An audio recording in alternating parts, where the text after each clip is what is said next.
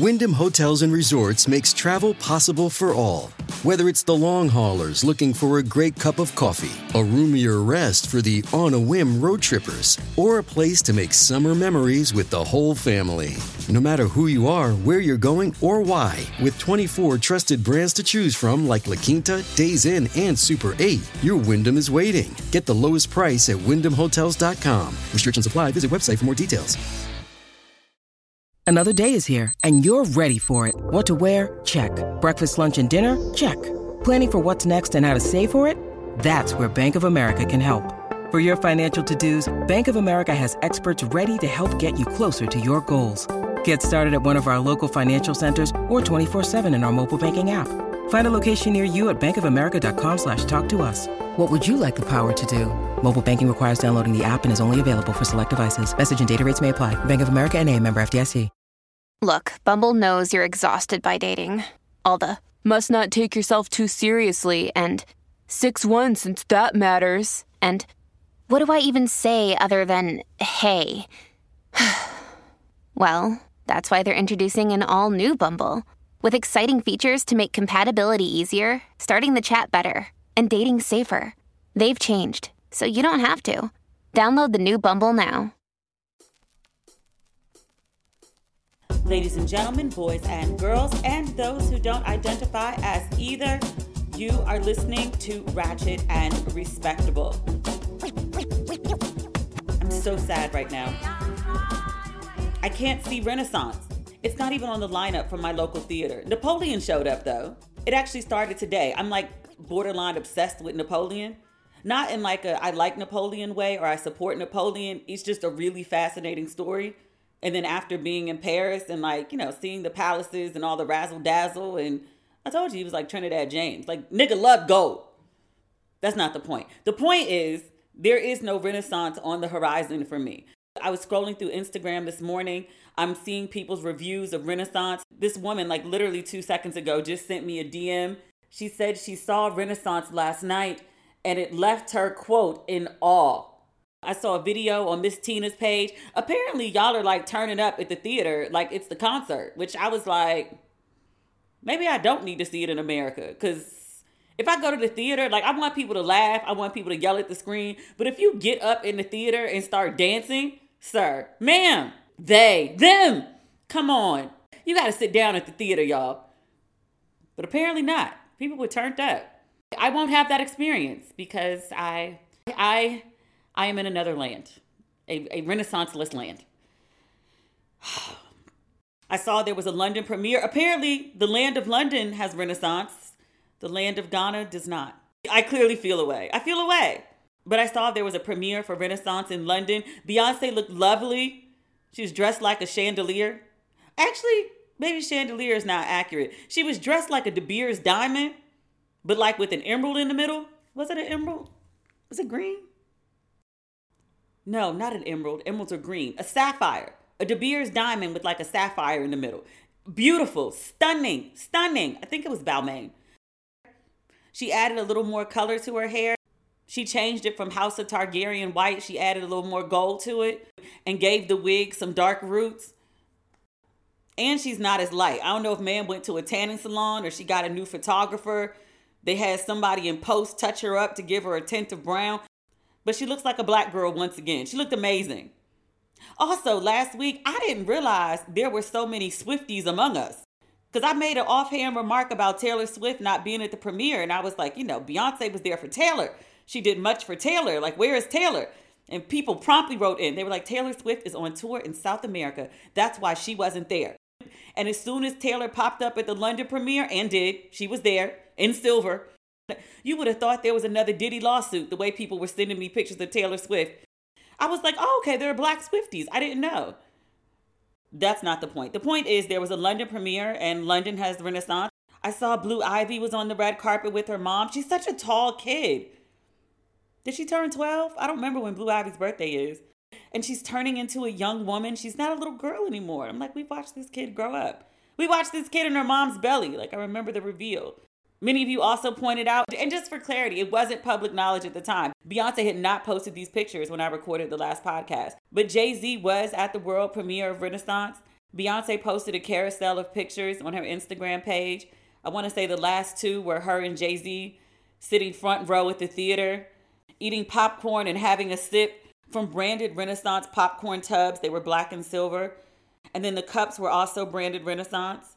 I saw there was a special drink. If you go to A M C Theaters, you can get an Alien Superstar drink. I was like, who is behind the branding? I used to have a friend that worked high up at Parkwood. He would totally do some epic shit like this. I don't know who's over there running the place now, but kudos to them. Because everything has been on point. Even Beyonce looking blown out in that picture. Everybody didn't like it, but everybody was talking about it, which means her name was on everybody's lips the week that her film premieres. It's not a bad thing. Hell, that might have been intentional now that I think about it. Everything from the outfit to Mama Tina's rant, it all might have been constructed by some mastermind. Huh. I'm so mad I can't see it right now. This is one of those times where I'm like, what am I doing over here again? No Beyonce. No Ava. Ava's got a new film out. It just screened last night in New York. People are raving about that too. Tanisha Ford, one of my favorite public intellectuals, she saw it last night. Origin is based on Isabel Wilkerson's cast. I didn't read that. I remember all the fuss about it when it came out, but I didn't get a chance to read it. Should we add that to our reading list at some point? I think I can get a copy of it over here. There's a bookstore next to my nail salon. But this is what Tanisha had to say about the film. She wrote this on Instagram. She said, this film is a real conversation starter about the global roots of prejudice, hatred, and anti-intellectualism, the power of familial love, the art of indie filmmaking, and so much more. Get to a screen to see it when and where you can. Oh, Tanisha, I would love to go see it. It is also not listed as coming anytime soon, if ever, at my local theater. Not that, not The Color Purple. I was on the phone with my dad earlier today and I was complaining and I was like, I can't see Renaissance. I can't see The Color Purple. I can't see Napoleon. I didn't realize it was in theaters here yet. And my dad was like, okay, come home. Yo, that's my parents' response to everything right now. I'm so mad I can't see Renaissance. And just F Y I, I understand that these are not real problems. I'm just, it's my life. These are my problems. I know, I know, I know I don't actually have problems. I got my eyebrows done yesterday. I have a woman here who does like amazing ombre brows. And then she also does my lashes. But it took her like three hours between like the numbing and then actually like filling in the brows again and then the lashes on top of that and then us like talking. So I was listening to High on the Hog on Netflix while she was doing my face. Episode one is cool. Episode two is cool. Episode three, and this is the second season. My tech is doing my ombre brows, which it doesn't hurt. It's just like aggy, if you will. I started crying and she was like, are you okay? Because she thought I was crying because I was in pain. And I was like, no, no, no, no, no. I'm I'm listening to this show. And she was like, okay. Like she totally didn't get it.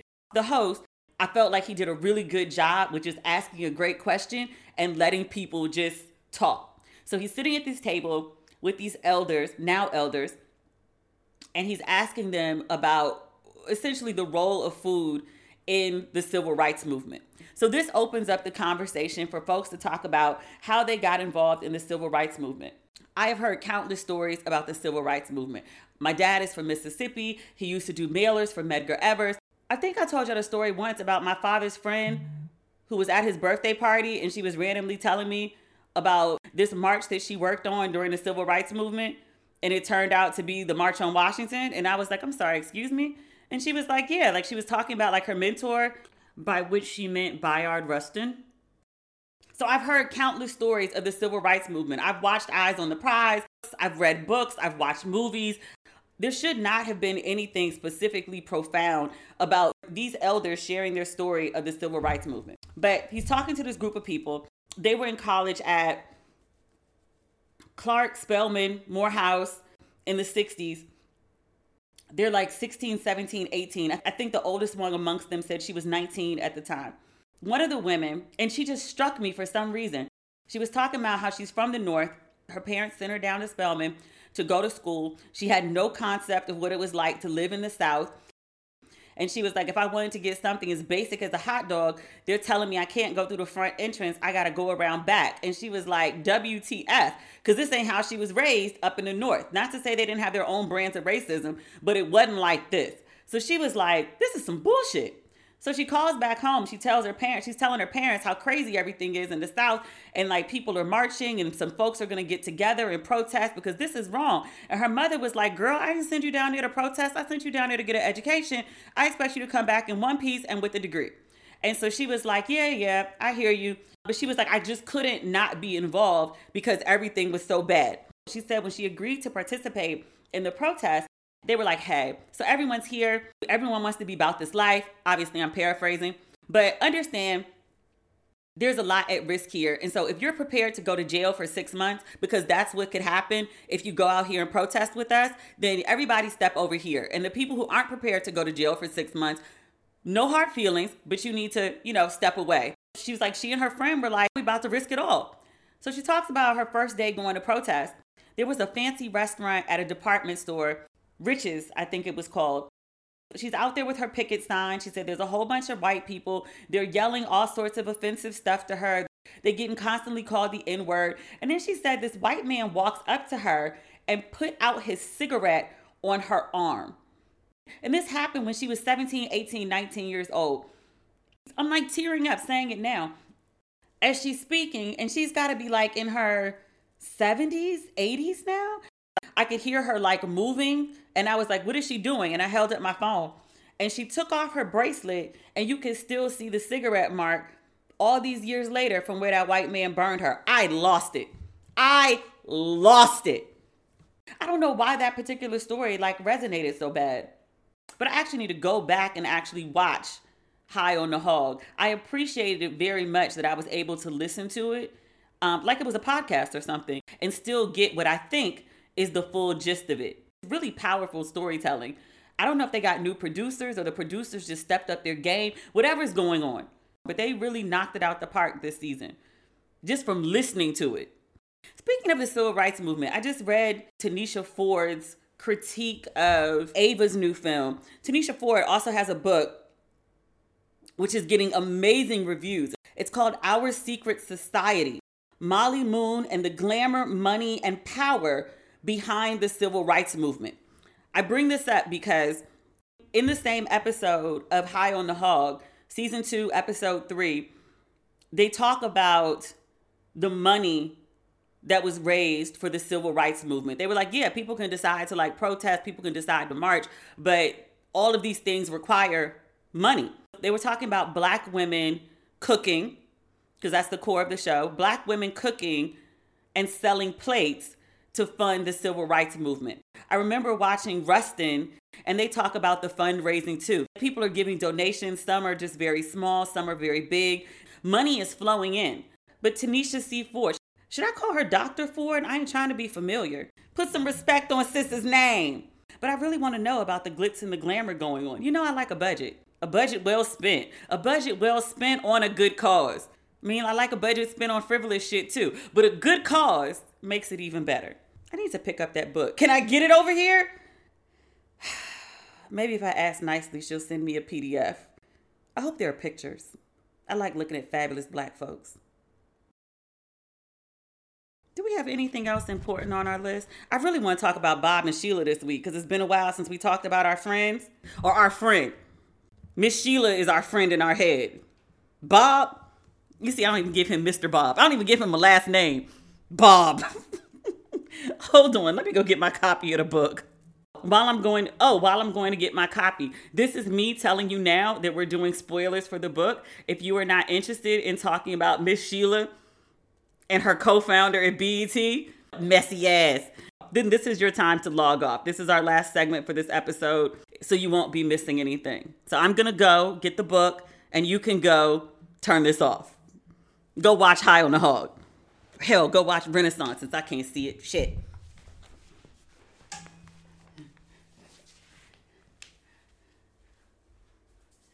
Okay, you still here? I'm assuming you want to hear about Miss Sheila. We're doing pages roughly ninety-nine to one fifty-nine. This is chapter seven through nine. So last we left off, Sheila had gotten an award, a big award from the Jordanian government. And Bob had refused to go to celebrate her. He's consistent. So on page ninety-nine, the start of chapter seven, it's entitled Going Public. That could mean several things. It could be the I P O. It could be the woman who sued Bob, and that's how Sheila found out about his affair. We'll get to that. So at this point in the book, Sheila is working for B E T full time. Remember, Bob had asked her to quit her job and come work for them. Sheila's at B E T, and Sheila is woefully unhappy with the content of her own network. She says B E T is running nothing but videos because they're cheap. She notes, quote, I had two young children now, and half the time I couldn't even have B E T on at home. She also talks about how Tom Joyner, who she notes was one of the most popular black radio hosts in America at the time, Tom Joyner was running around blasting B E T. He told Forbes magazine, I've been inside Bob's office and he doesn't even have it on in there. Come on. Sheila says Bob didn't give a damn. She says he was focused on whatever it took to get the money pouring in. He would tell people it's black entertainment television. That's what the E stands for. She says he started using that line with everybody who complained about the quality of our programming. Just full disclosure, I used to work at B E T two thousand two to two thousand four. It was my first job as an editor. I used to edit romance novels. So I edited romance novels for B E T. B E T had a book division. It made good money. And I actually liked my job. I mean, as an English major, and now I'm getting paid to like read all day. I left because they put in, God, what is it called? Like time clocks, like workers at a factory. They wanted us to clock in, like to literally take this little sheet and put it in a machine, and it would clock like the date and the time that we came into the office. And I was like, am I working at the fucking Ford factory? I have a master's degree. I'm not clocking in. I'm also getting paid on a salary. It's not like I'm getting paid by the hour. You need to make sure I'm getting all my hours in. I was like, are you kidding me? And I said as much to this as my boss in my email. And so she was like, well, it's required, blah, blah, blah. I started looking for a new job that day. I think by the end of the month, I was working at Harlequin. I was like, if you're going to do romance novels, you might as well go to like the biggest in the business, right? Not the point. Sheila observes that B E T didn't have any kind of overarching structure or theme. She says Bob was just trying to fill hours with the cheapest programming he could, raking in more advertising dollars, increasing subscriber numbers, and racing toward an expected I P O. Bob wasn't interested in any kind of quote-unquote vision that stretched beyond the bottom line, which people critiqued B E T as that all the time. And it was like, no, there's got to be more depth than that. Is there? At the time? Sheila is responsible for bringing us one of B E T's best creations, Teen Summit. I used to wake up every Saturday morning and watch Teen Summit. I wanted to be on Teen Summit so bad. Bob was no big fan of Teen Summit. It just wasn't bringing in money. Bob told Sheila that he wanted to cancel the show. And his logic was, if it don't kill nothing, it don't get to eat. I hate this man. Sheila says, so despite the fact that Teen Summit would go on to win multiple N double A C P awards, in addition to being nominated for Cable Ace Awards and even an Emmy, he was always threatening to shut it down.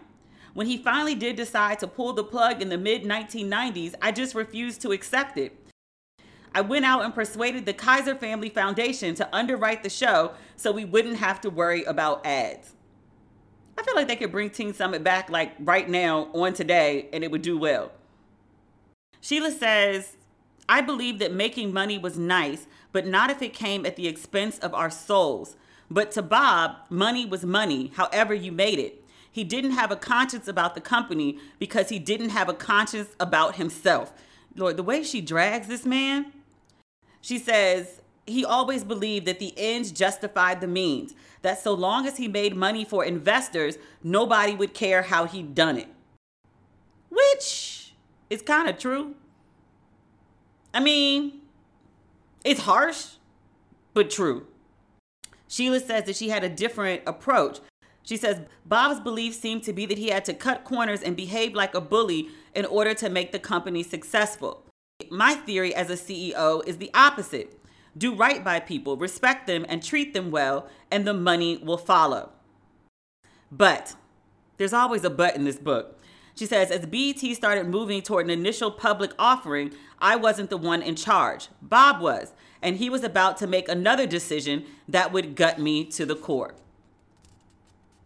This is when I would have left.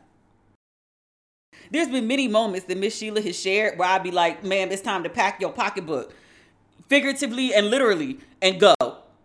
She recalls, it's on page one oh six. She says, a few days before the October thirtieth I P O, I said something to Bob about traveling up to New York for the event. No, you're not coming, he said. She said, what do you mean? I had been with B E T from the very beginning. I had even sold my violin to keep the company afloat. I wasn't just Bob's wife. I was a co-founder of the company, the vice president of corporate affairs, and a major shareholder. The I P O for B E T Holdings would mark the first time ever that a Black-owned business debuted on the New York Stock Exchange. She continues, but Bob didn't want me there. He wasn't the type to fight or yell, but he would have made me feel unwelcome and small. If I insisted on being there, he would find another way to humiliate me. Humiliation was Bob's specialty. She says, as Bob knew I would, I just said, fine. I didn't go to New York, but just kept my head down and went into work as usual on the day of the I P O. Ma'am, for whatever reasons, she won't stand up to Bob. She got daddy issues. Her mama had that meltdown on the floor. She's got a whole bunch of insecurity. The part that wasn't planted by her father has been planted by Bob. I'm trying to figure out why she went into the office that day, because everybody knows that the I P O is happening. Everybody knows that Bob is up there. Everybody knows that you're a shareholder. Everybody knows that you're a co-founder. Why are you at the office, sis? Why are you at the office? Everybody's sitting there watching it on T V. They can see everybody there. They can see you in the office. Why you ain't just stay home? Take a spa day or something. I just, woo. Where were Miss Sheila's girlfriends? She needed one of them girl, what's been happening interventions, because. So she says, so the I P O happens that morning. She says, by the time the closing bell rang, B E T was worth four hundred seventy-two million American U S D dollars in dineros. She says, Bob cashed out three hundred seventy-five thousand of our shares, instantly providing us with more than six million dollars. But that wasn't all. He and I still owned nine point three million shares of B E T, which were now worth two hundred eighteen million American U S D dollars and dineros. I don't understand why Miss Sheila didn't leave that day. Like, up until this point, I understood what she was saying about her mama. She saw her mother have this nervous breakdown after her father left, and she had to go get this job mopping floors at JCPenney. Her father wasn't providing. Her father wasn't present. She was afraid that if she wasn't with Bob, she was going to be in poverty and destitute, which I was like, Miss Sheila, you was the one who was bringing in all the money and holding down the household. When Bob was in school, you flipped the business from seventy-five hundred dollars one year to like sixty-eight thousand dollars the next year. I was like, Miss Sheila, you've always had a track record from the time that you went and got that job at JCPenney to put food on the table, from the time that you came back from wherever Bob was stationed overseas. It's like, we got fifty dollars. I could make twenty-five of it stretch to feed us for a week. You was out there like Jesus with like water and loaves of bread. I don't understand, Miss Sheila. Even if you didn't see that part of yourself, even if you didn't realize, like, I have a knack for being able to figure it the fuck out. When you got two hundred eighteen million, Miss Sheila, you could have left that day. I was talking to my mom about this book, and so she was like, well, let me give you some context. At that time in D C, my mother recalls that there had been several high-profile, high-net-worth Black couples that had split, and the woman and the kids didn't get shit. She said, add that in to Sheila's rationale here. And I was like, even though she put in money at the beginning, like, she's literally one of the initial investors. Like, does she really think she was leaving with nothing? She was like, okay, that's a slightly different scenario than the other women. But she was like, just think about, like, her mindset is not in a healthy place. Okay. A few episodes ago, I want to say this was in the first fifty pages. A bunch of employees had left B E T. One of them was this woman named Chickie. She was disgruntled when she left, and Sheila didn't quite know why. But Chickie reappears now. Sheila says that she's at the house. She's dealing with an issue with Paige. Paige is seven. She says Paige was bereft. But the doorbell rings. Sheila said, I cracked the door open to find a young man standing there. He said, are you Sheila Johnson? She said, I am. And he thrust an envelope into my hands. He, he said, you've been served. So B E T had this I P O and makes a ton of money. And Chickie had left years earlier, but she's coming back now because she's like, hey, when I worked for y'all, I got forty thousand dollars a year. And she said, Bob had promised me that I would get shares of the company. And then whenever there was an I P O, that he would take care of me then because he was paying me nothing now. So she, and remember Polly, Bob's sister who had been stealing from the company, her and Chickie, and this other lady too, but we're going to focus on Chickie, had filed a lawsuit against Bob and B E T saying they wanted some money. And Sheila was like, I'm not really surprised that they want money. Promising them shares sounds like something Bob would have done to try to squeeze some more hours of work out of them. She said, this was the part that did surprise me, learning why Chickie had actually left B E T. According to the papers I'd just been served, she had quit the company in nineteen eighty-two, two years after we launched, because of a, quote, personal relationship with Bob that was interfering with the business. She says, my blood went cold. I'd had no idea Bob had been sleeping with Chickie. I mean, I had never really noticed Chickie, to be honest. She just seemed like a typical Washington, D C white female executive with her business suits and short hair. I knew she had traveled around with Bob to trade shows and sports events, but I'd never thought anything about it. This was how I learned about their three-year affair, by getting handed a subpoena and stumbling across that fact in the paperwork. And suddenly realizing with a sick feeling in the pit of my stomach that everyone else would now know too, if they hadn't already known, maybe even for many years. She says, it was bad enough that Bob was cheating on me. Did he really have to cheat with an employee of the company we founded? I could only imagine what the office gossip was like and how much of a fool people must have taken me for. She says, when Bob walked in the house, he was holding a box. She says he obviously knew what was coming. He had brought me home an expensive necklace. I lit into him with a fury I had spent years tamping down. And Bob just took it. He was never a fighter. Just like her dad. She has that same description of her dad early on when she finds her parents arguing in the kitchen the night they broke up. She said her mom was puffy-eyed and crying, and her dad was just standing there just looking blank. She said she goes off on Bob. He stands there and he says, Sheila, I'm going to work this out. I'm going to take care of this. She knows what he didn't say was that he was sorry. Sheila says the lawsuits dragged on for months until Bob finally agreed to settle before they went to trial. Sir, you let this shit drag out? Look, cut the check. Cut the check. Why did this man cut the check? Sir, you just made two hundred eighteen million American U S D dollars in dineros. Miss Sheila also said that y'all have six million of personal money sitting in your account. You let this shit drag out and let the papers document it? Nigga, nigga, who are your lawyers? Who are you? Cut the check.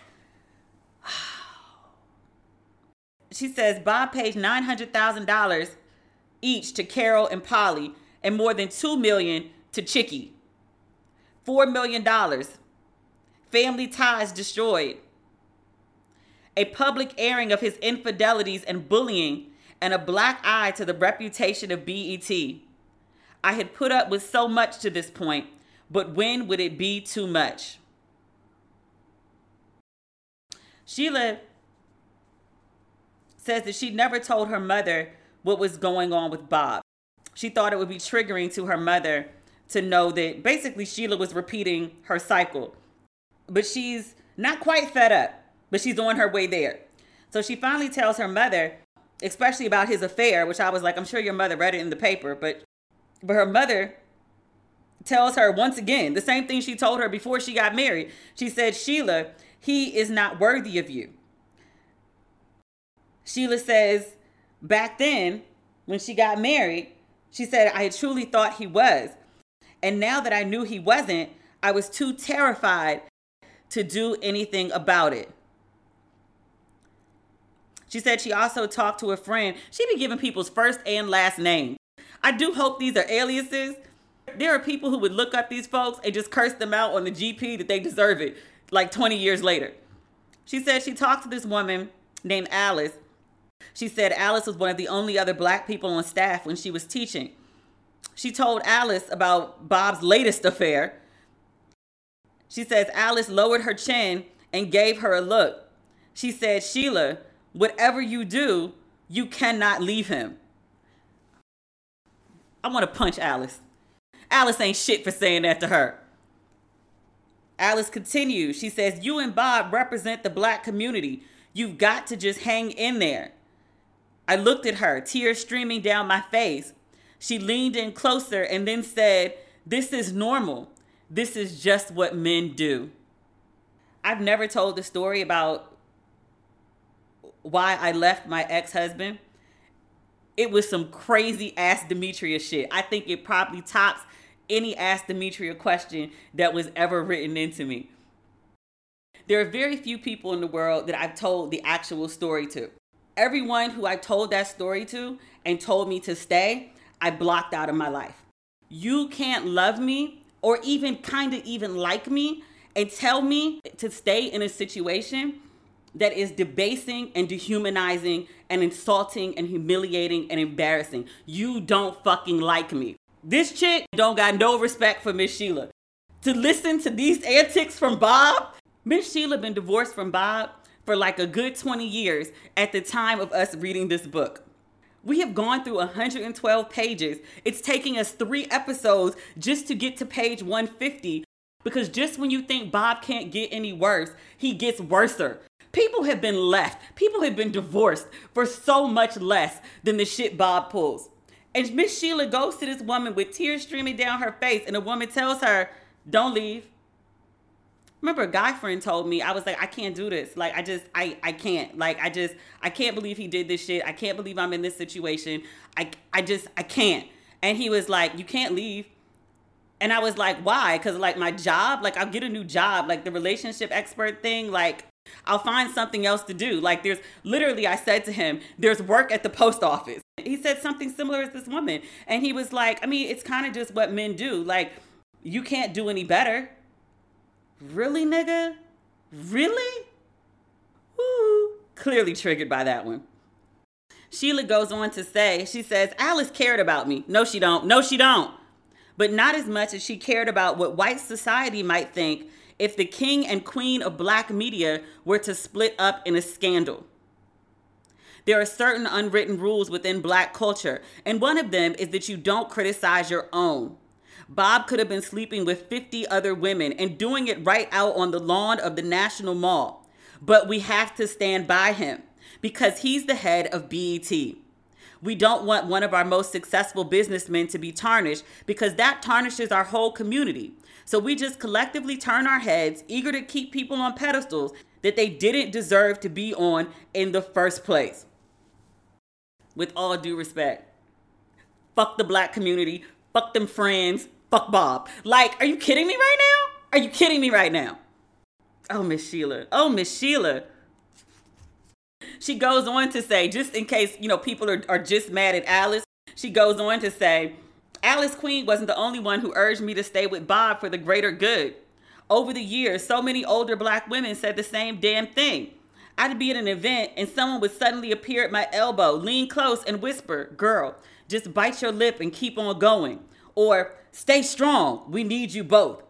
It's not like people thought Bob could do no wrong. They knew he was doing wrong, but they believed that it was an acceptable price to pay for the things he was doing right. And it was up to me to just keep my mouth shut and hold my head high. It was up to me to take one for the whole black team. I literally wrote in the margin in all caps, fuck all them people. Ma'am, ma'am. Sheila says, people put so much pressure on me, so much guilt, that even if I'd had the courage to leave Bob at that time, I probably couldn't have gone through with it. Whew, we just made it to chapter eight. Good Lord.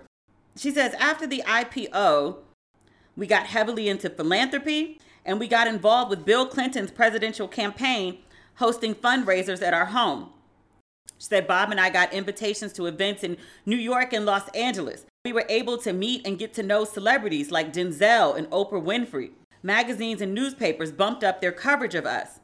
After the nineteen ninety-two election, we started spending time at the White House, getting to know Bill and Hillary Clinton and having the honor of attending events there. She said, I hope that after making it this far, Bob might finally be happy and that after settling those lawsuits, maybe he would behave a little better. At the very least, I hope that he would be kinder to me after putting me through the very public humiliation of his affair. She says, maybe now he might actually mend his ways and be the man I had always believed he could be. Sis, sis, no, he can't. He is both unwilling and unable. It ain't in him. Fidelity and decent treatment ain't in him. She said, instead, Bob went in the other direction. He became emotionally abusive and downright mean. It was as if the more successful he got in business, the more he needed to cut me down. You're too fat, he would say. Why do you wear your hair like that? It looks ugly. Or you look ridiculous in that outfit. Some other woman was always prettier, was always smarter, had gone to a better college than me. It's the same damn college he went to. Had a better figure, and he wanted me to know about it. He would insult and degrade me in front of anyone, employees, friends, even our kids. But instead of telling him where he could put those insults, or at least ignoring them, I took them to heart. They pierced right through me. When he said I was fat, I worked to lose weight. And then he said I was too thin. When he said he didn't like my hair, I cut it. And then he said it was too short. If he didn't like an outfit, I changed it. My God, I was always trying to please Bob. And I couldn't seem to recognize that no matter how hard I tried, that it was never going to happen. This is sad. And it even gets sadder. She says, I began to lose sight of who I really was. I constantly felt like a failure around him, always on edge, waiting for the next insult. It was like a game for him, some kind of cruel whack-a-mole, where if I ever had a good feeling pop up, he'd rush to knock it back down. I'd get upset with him when he behaved that way, but deep down, I wondered if he was right. This is where shit just gets, and it, it, it sounds crazy to say this, because as wild as shit is, it gets wilder. She said, I was at work one day, walking through the hallway in our new corporate building, when an employee whispered, I'm praying for you. You're what now? What was this about? A few days later, someone else said the same thing. Why was everybody at B E T praying for me all of a sudden? She found out that her husband, Bob, was having an affair with B E T's C O O, Chief Operating Officer, Deborah Lee. Yes, that Deborah Lee. Deborah Lee wrote about the affair in her book. She went on a couple different morning T V shows and talked about it. So this is not rumor. This is fact as confirmed by both the wife and the mistress. Miss Sheila says, I had known Deborah Lee for more than a decade. We had a friendly relationship.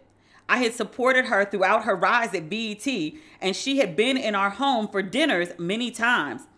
I knew her husband, Randall, and her kids even went to school with my kids. It's galling to think about how happy I was for Deborah the day she was appointed to C O O, how supportive I'd always been of her career and B E T, and how she repaid me by getting into bed with my husband. She said when she confronted Bob about Deborah Lee, he told her, you're being ridiculous. There's nothing going on. You're imagining things again.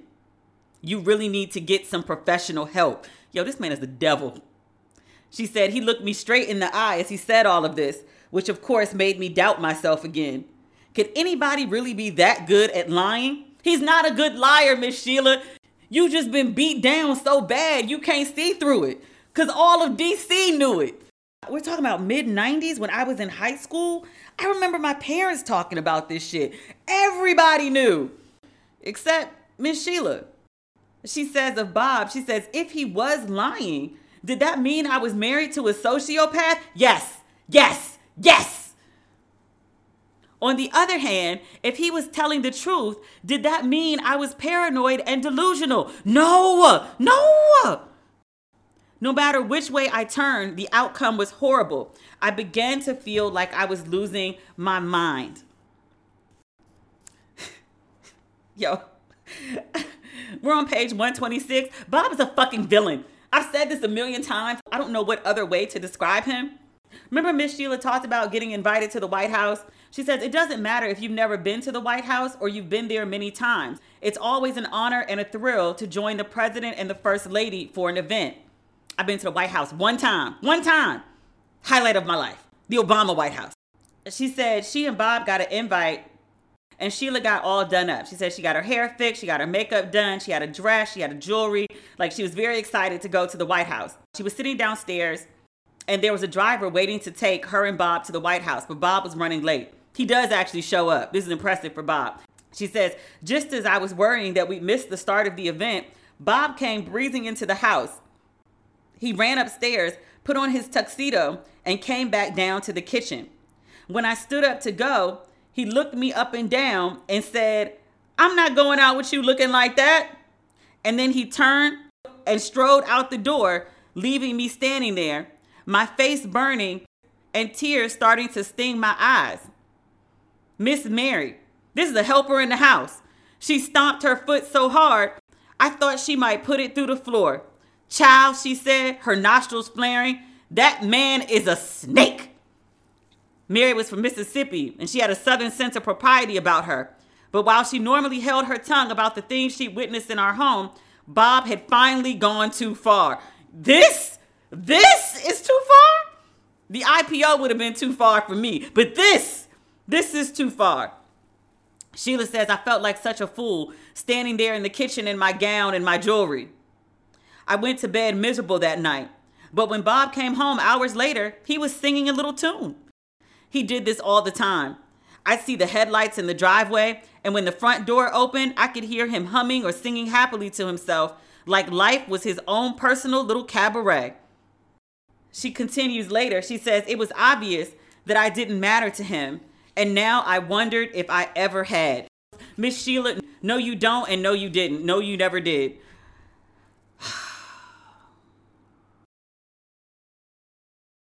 We're on page one thirty-one.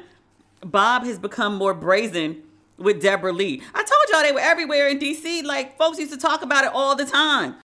She said Bob and Deborah seemed to feel very powerful. They didn't even care who knew about their affair. They'd have intimate dinners for two at the Four Seasons. And I was told once on a business trip, she actually came down to breakfast at a hotel wearing his shirt. They were now brazen enough to behave however they liked, regardless of whether or not I was present. She says she and Bob used to host this Christmas party for B E T at their home. She said it was a tradition I loved and one I'd always worked hard to make perfect. But Bob told her how she ain't killed this man will, will be one of life's great mysteries. She said Bob told her that Deborah would take over the hosting of the Christmas party. She said what made it feel even weirder was that she'd be holding the party at our old house, which Bob had sold to Deborah and her husband. Sheila actually agrees to go to this party that her husband's mistress is hosting at her old house. She said, I entered the front hallway, I greeted a few people, and then I saw Bob standing in another room. I started walking toward him, but as soon as he saw me, he turned, put his arm around Deborah's shoulders, and guided her away from me and into another part of the house. Everybody who was standing nearby saw and immediately understood what was happening. I mean, Bob might as well have given me the finger. That's how obvious it was. In case you're wondering, where the hell was Deborah's husband? Right there. She said Deborah's husband was standing there too, and he and I exchanged glances. I couldn't believe he would sit there and watch as another man squired his wife around in his own house. But he just looked down at the floor and then shuffled off to another room. Look, look, look. Both of y'all was standing there looking crazy. Sheila, that was your time to get a match. Light that shit on fire. Pick up some crystal. Go full Janet Jackson and Why Did I Get Married? Start breaking shit. Like, ma'am, ma'am. You could tell nobody ever properly went off on Bob's ass because this is just too much. Too much. But you can't stand there and judge Deborah's husband when you sitting up there as Bob's wife and you ain't doing shit either. Y'all together, y'all should have tag teamed. Y'all should have cut the fuck up that night. Folks ain't have a video or even a photo option on their phone yet. It would have been the best of D C lore. You could have traded out on that story for years, my damn years. Whew. Sheila said she felt embarrassed and alone. I turned around and headed straight for the door. I held my head up until I got outside, and then I burst into tears. Man, you should have set some shit on fire. I am mad about this shit like it happened to me. I can't believe this man was out here acting like this. She says, one night not long after that. Not that night. A night not so long after. Sheila got the patience and the tolerance of of Job. I don't even, I don't want this level of tolerance. I don't want this level of patience. She said, Bob and I got into a fight about what was happening in our marriage. As usual, he didn't want to talk about it. So instead of engaging with me, he turned and walked out of the house. He didn't come back for hours, and I sat up half the night crying, wondering what on earth I was going to do. Something had to give, but I didn't know what. She says flat out, I didn't have the courage to leave. And even if I somehow found the courage, I didn't know how to leave. What would happen to me and the kids if I walked out? Would Bob leave me high and dry as my father had done to my mother? Ma'am, you are an initial investor in B E T. You're going to take the money. Take half. Take your rightful half. I'm over here fighting furniture. I am angry. She says, every time I thought about walking out, I kept seeing visions of my mother curled up on the kitchen floor, wailing and drooling, an empty shell of a woman. Despite having vowed that I'd never let a man do that to me, I was about two words away from curling up on the kitchen floor just as she did.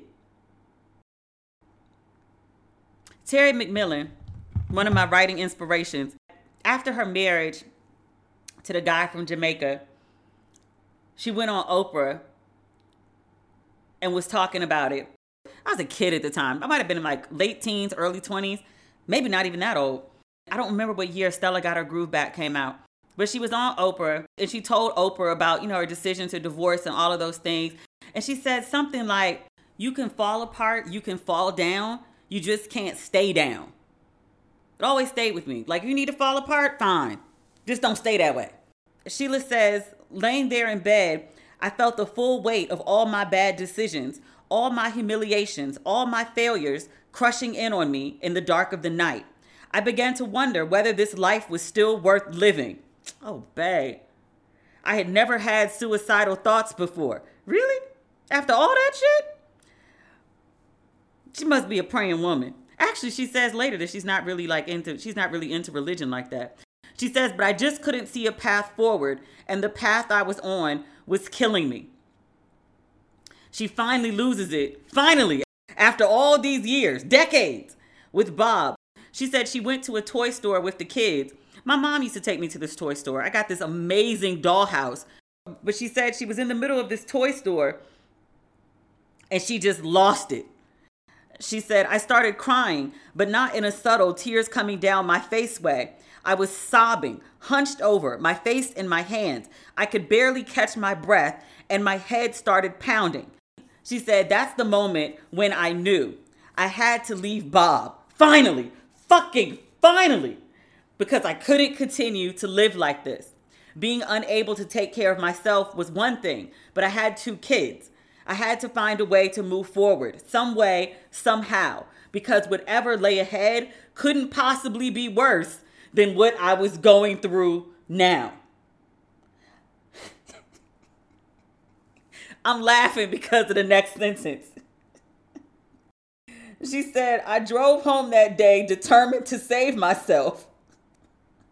And then Bob fired me from B E T. How you fire the co-founder? She's a vice president at the company. She's a co-founder, initial investor, and she's also your wife. And you just fired her?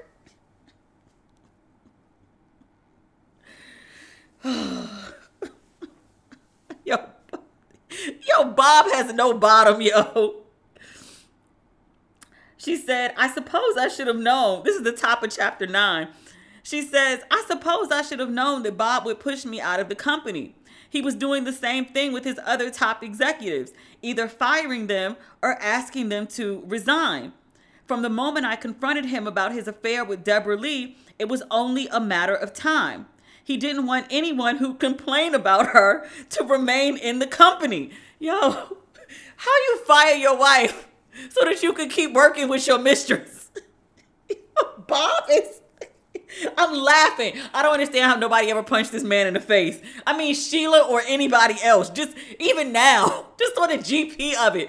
She said, Bob comes to her one morning. She doesn't say where she was. He said, Sheila, you're done. I need you to pack up your office. Sheila said, I stared at him, unable to believe he would actually go that far. You still think Bob got limits? Lady, I haven't even lived your life. I'm just reading the book about your life. You really thought Bob had limits at this point? She said, who fires his own wife? The co-founder of their company, Bob. That's who, Bob.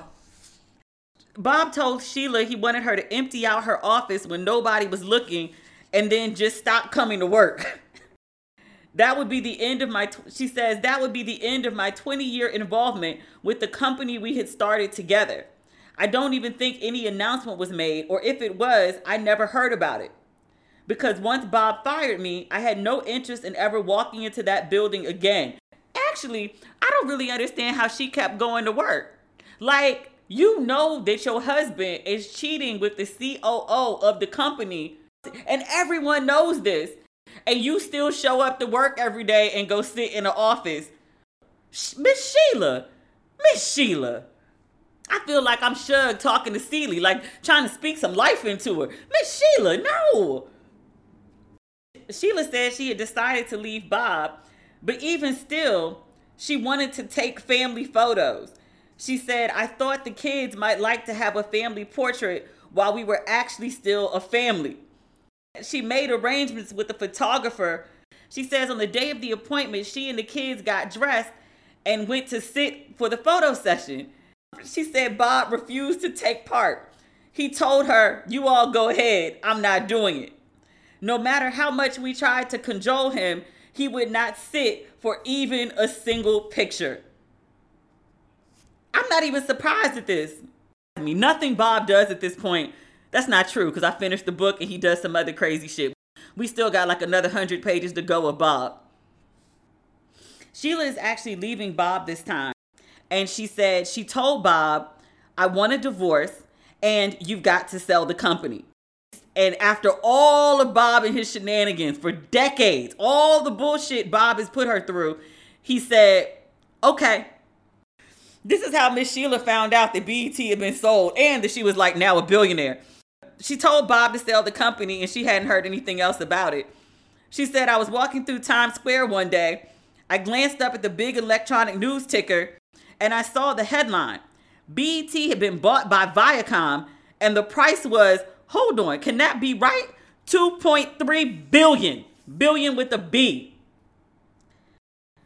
She goes on to say, for all the worrying I had done about whether leaving Bob would decimate me financially.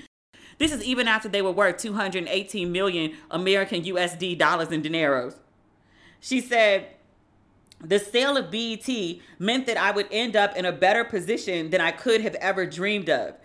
It was like I'd been running the world's longest marathon, but just as my legs were about to give out, I could finally see the finish line.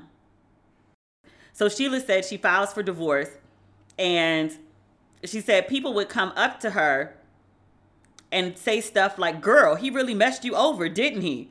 Or, you know, I saw Bob and Deborah out on Saturday night. They're not even bothering to hide it anymore. She said every time someone made a comment like this, it tore the wound right back open again. I resolved to stay in Middleburg as much as I could to protect myself. She talks a bit about her kids here. I wondered reading this book. Surely the kids saw it before it went to publication. But I would love to know, and we never will, because I don't think either one of the kids do interviews, but I would love to know like what they think of their mother's book or what they think of their father. Because like, this is a lot. I know people who don't fuck with their fathers for like a quarter of the shit that's in this book. And this is our last little bit. She says, um, when you're out of sorts mentally and emotionally, you put yourself in danger physically too. I was a shambling mess in the years after Bob and I split, banging into counters, slamming my fingers in doors, burning myself at the stove. There was a serious disconnect between my body and soul. I think she said she was riding a horse and the horse got spooked. She got thrown off and then the horse pounded on top of her. She says, in an instant, six of my ribs broke and my left lung collapsed. I wanted to point out that part. In the process of going through my divorce, I got shingles first, which, my God, that's the most painful shit ever. Only second to sciatica. The stress from dealing with all of that literally made my body start turning on itself. So that part about like mentally and emotionally being off and then physically, like Sheila's walking into shit. I went to this event in L A once. Melinda Williams hosts these really cute events, women only, and we just talk about a whole bunch of things. But there was a woman on stage, and the conversation wasn't even about relationships, but she just happened to mention that in the process of going through her own divorce, that she got sciatica. And, and then there was this murmur through the audience, like a bunch of women kind of like in agreement with her. And then I was like, wait, you got sciatica? Me too. And then other people in the audience were like, oh my God, I got sciatica. I got sciatica. I got shingles. And I was like, W T F. Apparently this happens to a lot of women when they're like going through very specifically relationship stress. It's like niggas really trying to kill you out here. She said after her ribs broke and her left lung collapsed, Bob came to visit her at the hospital. She said, I was in so much pain and discomfort, I was afraid to be alone. I asked him to stay, which sounds crazy, but isn't, because you've been in something with somebody for like thirty years. Y'all are codependent in a weirdly fucked up, traumatizing way. It's weird, but I get it. She said, I asked him to stay, and he actually did. He slept in the chair in my hospital room. An act of kindness that surprised me. It was if he could display any sort of emotional connection to me only when he no longer felt bound by marriage vows to do it. Whew. All right, that concludes part three of Sheila and Bob. We'll do another fifty pages. Hopefully, I don't know if I'm going to have time to do it on Tuesday. I may go see gorillas on Tuesday. It's like a six mile track to see the gorillas and then six miles back. I can't promise you Tuesday. Maybe Friday. I'm gonna do the best that I can. And I hope that's good enough for you. All right, that's our episode this week.